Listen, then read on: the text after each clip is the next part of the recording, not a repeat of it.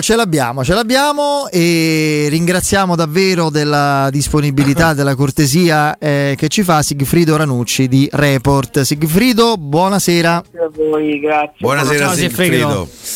Eccoci qua, eccoci qua. Allora, eh, partiamo come è doveroso fare in generale, poi andiamo magari nel, rapidamente nei casi o presunti tali spinosi specifici che hai trattato nella trasmissione di ieri. Eh, ci dai un quadro del calcio, come lo definiresti eh, tu stesso? Torbido? Ambiguo? Come vogliamo definirlo? Ricco. Da chiarire?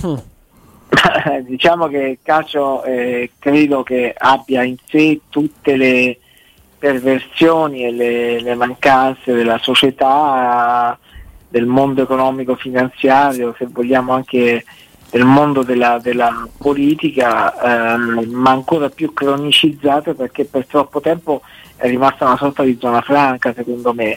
Cioè, la- al calcio sono state consentite cose che in altri settori non sarebbero stati consen- consentite in maniera così eh, indifferente, così soporifera dalle parte delle istituzioni.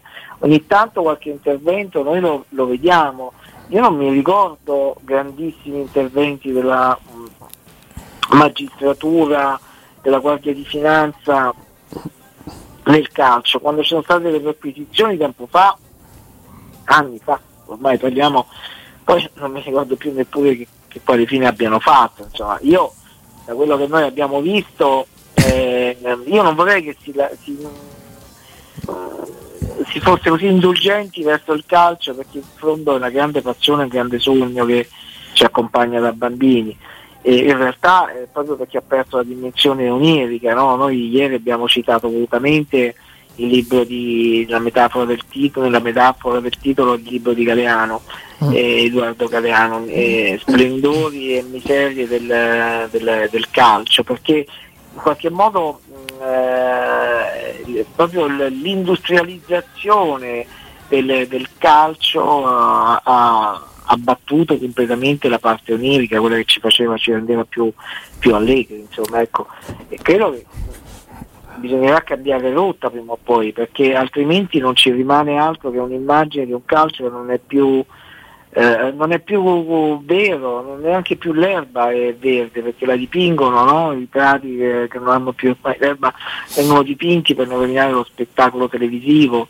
E, eh, insomma, bisognerà invertire prima o poi la, la- la- la- la marcia e, e- e cercare di, di- di- di- di iniziare un'opera di moralizzazione vera. Sigfrido, no- non pensi che eh, debba cominciare dall'interno del calcio quest'opera di moralizzazione?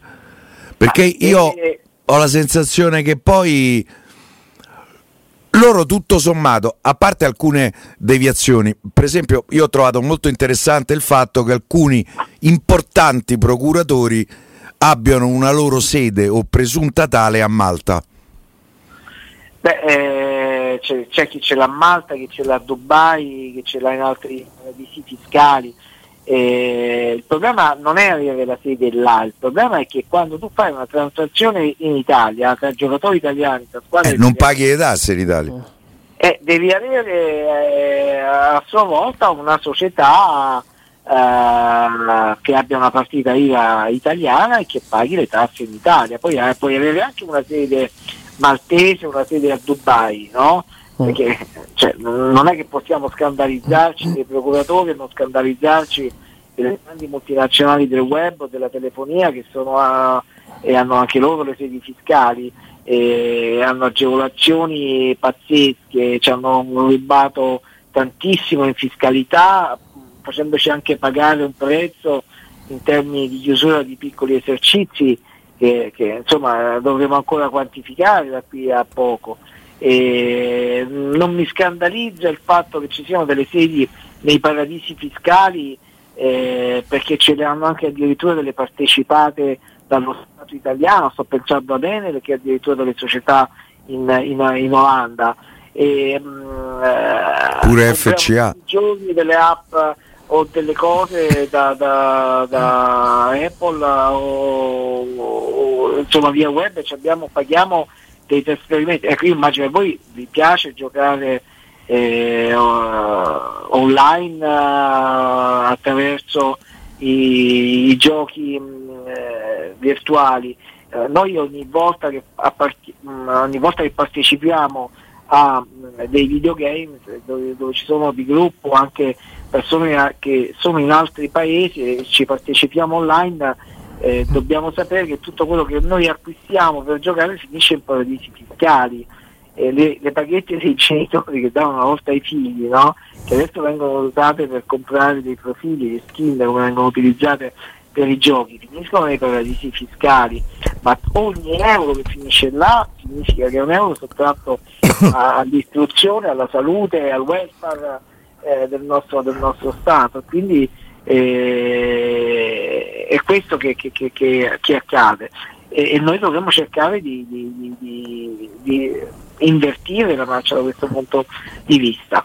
E, è imbarazzante che è il silenzio delle istituzioni europee che consentono all'interno della stessa Europa avere in pancia paesi come Malta o l'Irlanda o il Lussemburgo che, o anche l'Olanda che cannibalizzano fiscalmente gli altri. E poi sì, credo, credo, che Malta sia la patria, diciamo, il cuore del gioco d'azzardo, di tutte le società di scommesse, chiamiamolo gioco d'azzardo, insomma delle scommesse.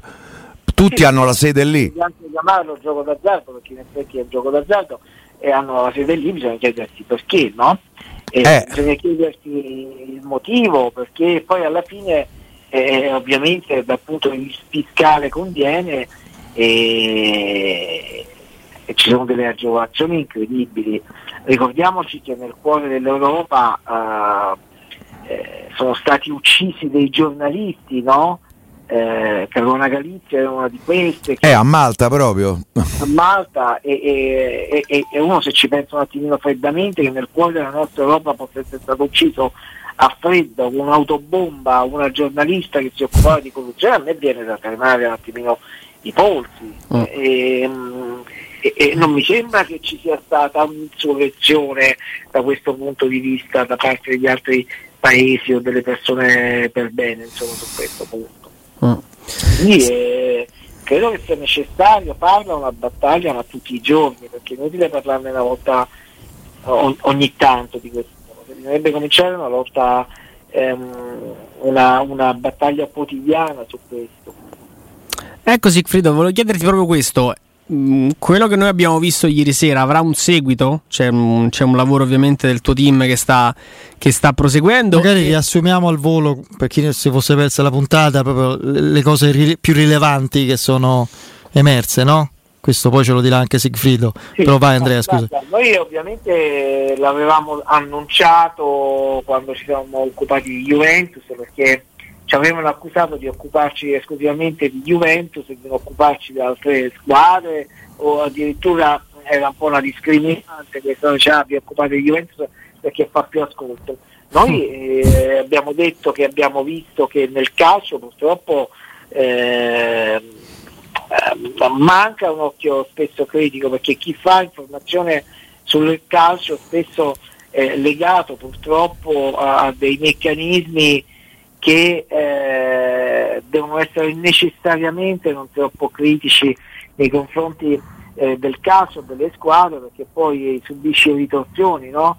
Cioè io ho, ho, ho, immaginato un attimino ieri eh, la, l'agenzia di Raiola, no?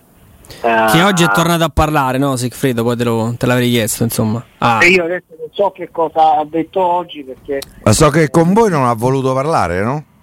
con noi non ha voluto parlare, ma la cosa più grave secondo me è che ha, ieri ha lanciato, erano mesi e due settimane che lo cercavo di aver dato delle fake news dicendo che si è andato ad un indirizzo sbagliato questo è l'indirizzo che lui ha dato alla Federcalcio italiana dove siamo andati noi. Quindi se è un indirizzo sbagliato evidentemente lui ha dato un indirizzo sbagliato alla Federcalcio. Eh, oppure le recenti comunicazioni un eventuale cambiamento di indirizzo non sono state date ma eh, noi mm, supponiamo che quello sia l'indirizzo vero e che sia, come in moltissimi altri casi ci è capitato di vedere, il classico indirizzo che viene dato di una palazzina di Malta che è sede di tante sedi legali, cioè significa poi tante ma nulla in particolare perché si tratta di uffici sostanzialmente fittizi. Ora, quello che di grave ieri Raio l'ha detto è che ha minacciato oh, tutti gli organi di stampa di riprendere le notizie date da Reporta. Mm-mm. Io credo che questa sia un'intimidazione eh, che forse da qualche parte ha fatto pure eh, attecchito, ha fatto anche eh, effetto. Noi mh, eh, abbiamo ovviamente le spalle larghe di un'azienda come il servizio pubblico e la RAI, siamo abituati alle diffide e, e se siamo certi del lavoro che abbiamo fatto, eh, della nostra buona fede, eh, noi andiamo in onda.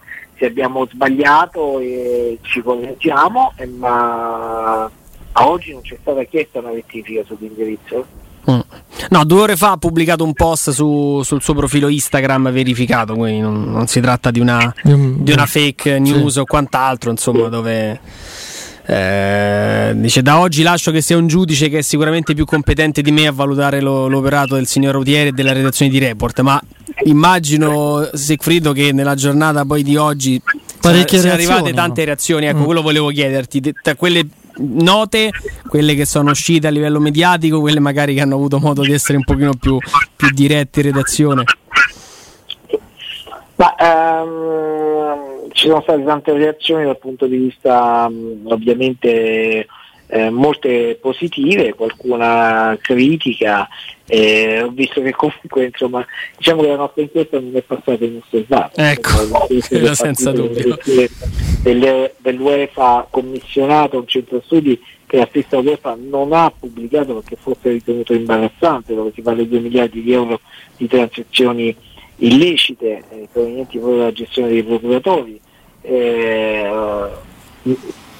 una mappa del potere Scusa Sig- Sigfrido, quando dici illecite, cioè quando un procuratore acquisisce un altro giocatore? quando eh, avviene un trasferimento vengono pagate delle commissioni che non sono sempre limpide nel, nel meccanismo, dove non vengono pagate tasse, che sono frutto di... Eh, stanno nei bilanci delle società comunque quelle commissioni, eh?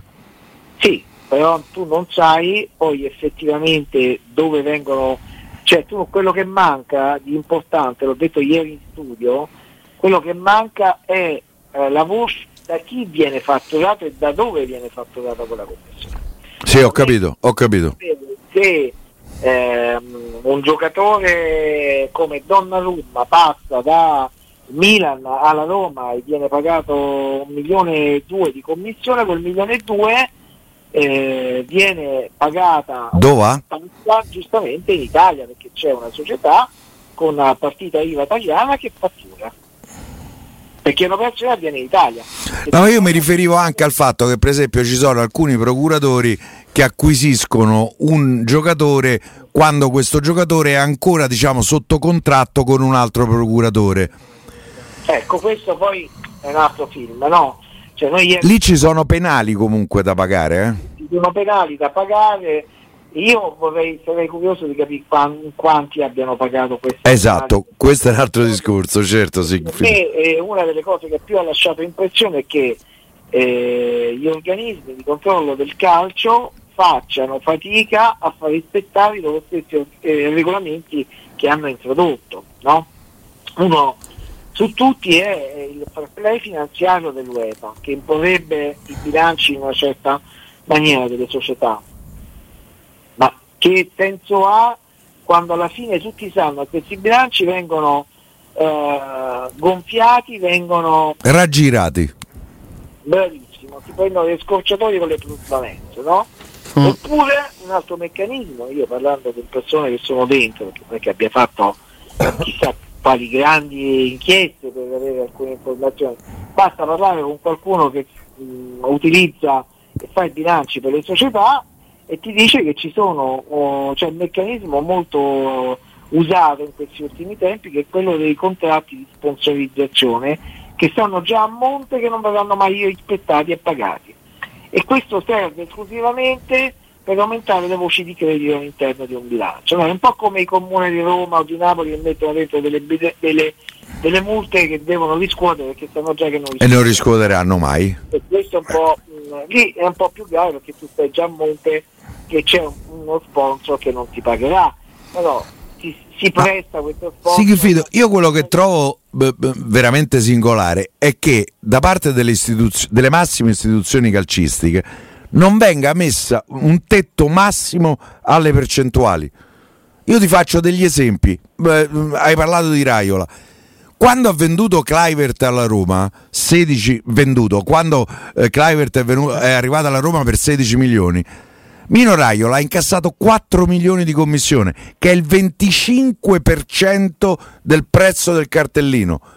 Se non c'è una regola su questo, poi diventa molto difficile tutto il resto. Per esempio in Francia però esiste questo tipo di vincolo. Sì. Per esempio sulla, sulla, sulla possibile internamente. Su, sì, sul possibile ingre- arrivo approdo di Donnarumma al Paris Saint-Germain, Raiola può prendere solo il 5% sull'operazione. C'è un massimo del 5%. Esatto, quindi cioè è stabilito come è regolamento stabilito come interno. regolamento proprio dalla federazione francese. Bisognerebbe andare a vedere i contratti lì eh, Certo. che, che- che ci stanno e poi anche i contratti che ci sono tra Donnarumma e Raiola, perché quando tu hai più persone coinvolte, no? io posso portarlo in Francia perché in Francia viene pagato di più, no? Però immagino che Raiola, portandoglielo a, a parametro zero sostanzialmente, Sì. perché eh, questo accade, immagino che si farà dare un riconoscimento da qualcuno.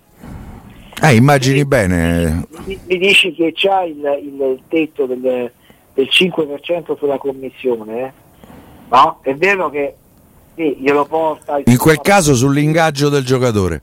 Ecco, se lo, se- se- se lo- se lo fa pagare di più perché lo porta a parametro zero, però glielo paga di più, già la commissione del 5% non è il 5% di un altro giocatore che eh, non lo porta svincolato, no? Cioè, quindi mh, anche là, eh, insomma. Poi bisogna vedere che cosa di altro c'è di natura privata tra Donnarumma e, e, e Raiola, ma questo eh, appartiene al libero mercato e quindi Certo. vallo, vallo a capire. Ma io voglio questo, dicevo, cioè nel senso bisogna rendere eh, tracciabili tutti i finanziamenti perché poi, ma chi ce lo dice? Noi ieri uno dei più grandi accusatori del sistema GEA che ha voluto rimanere anonimo ha detto eh, volano tangenti tra i presidenti, no? I presidenti sui trasferimenti in casa delle tangenti. Eh, ma come fai a saperlo? Se tu non hai tracciabile il denaro, i movimenti finanziari fino all'ultimo passaggio, come fai a saperlo?